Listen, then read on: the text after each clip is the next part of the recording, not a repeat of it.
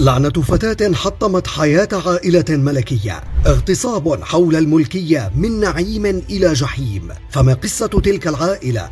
وكيف دمرتهم لعنة الفتاة المغتصبة؟ اللعنة التي تلاحق العائلة المالكة في موناكو. عائلة غريمالدي. لن تجد السعادة الحقيقية أبدا. هكذا تقول اللعنة الغامضة التي يقال إنها أصابت العائلة المالكة في موناكو منذ ما يقرب سبعة قرون من الزمن.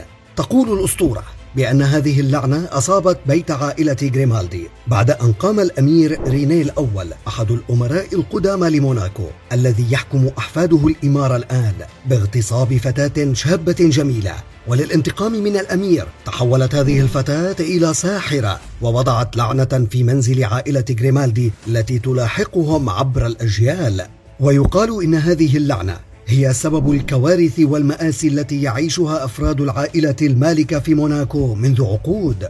ورغم أن العائلة المالكة في موناكو تعتبر واحدة من أكثر العائلة المالكة ثراء في العالم حيث تمتلك العائلة ثروات ضخمة وأصولا تبلغ قيمتها نحو مليار دولار إلا أن هذا البريق يتشابك مع سلسلة من المآسي والأحزان. فما بين فواجع الموت إلى فشل العلاقات العاطفية وقضايا النسب وفضائح العلاقات المشبوهة. عاش أحفاد غريمالدي حياة بائسة. ولعل أبرز مأساة شهيرة عاشتها هذه العائلة هي الفقدان المروع لجريس كيلي نجمة هوليوود الشهيرة ووالدة الأمير ألبرت الثاني الأمير الحالي لموناكو وزوجة الأمير رينيه الثالث أمير موناكو السابق.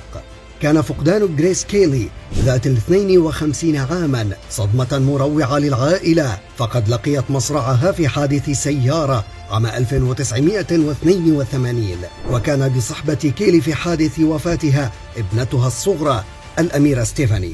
وبسبب هذه التجربة المريرة دخلت الأميرة ستيفاني في عدد من العلاقات العاطفية الفاشلة ولها اثنان من الأبناء غير الشرعيين بعد أن دخلت في علاقة عاطفية مع حارسها الشخصي.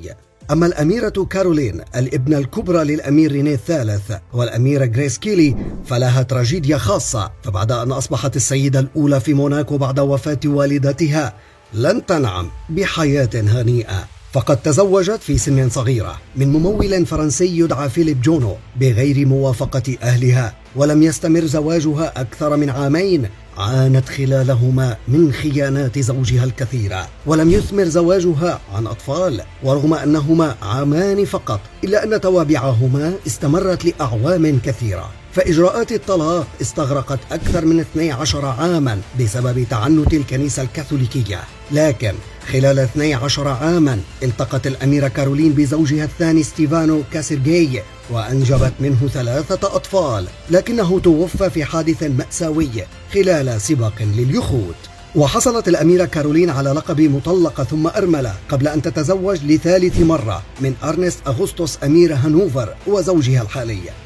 أما مأساة الأمير ألبرت الثاني أمير موناكو الحالي فحدث ولا حرج. فمنذ أن تولى حكم موناكو بعد رحيل والده الأمير ريني الثالث عام 2005 وقضايا النسب والأبناء غير الشرعيين التي تلاحقه والتي تسببت في تشويه سمعته حتى بعد زواجه عام 2011 من السباحة العالمية تشارلين.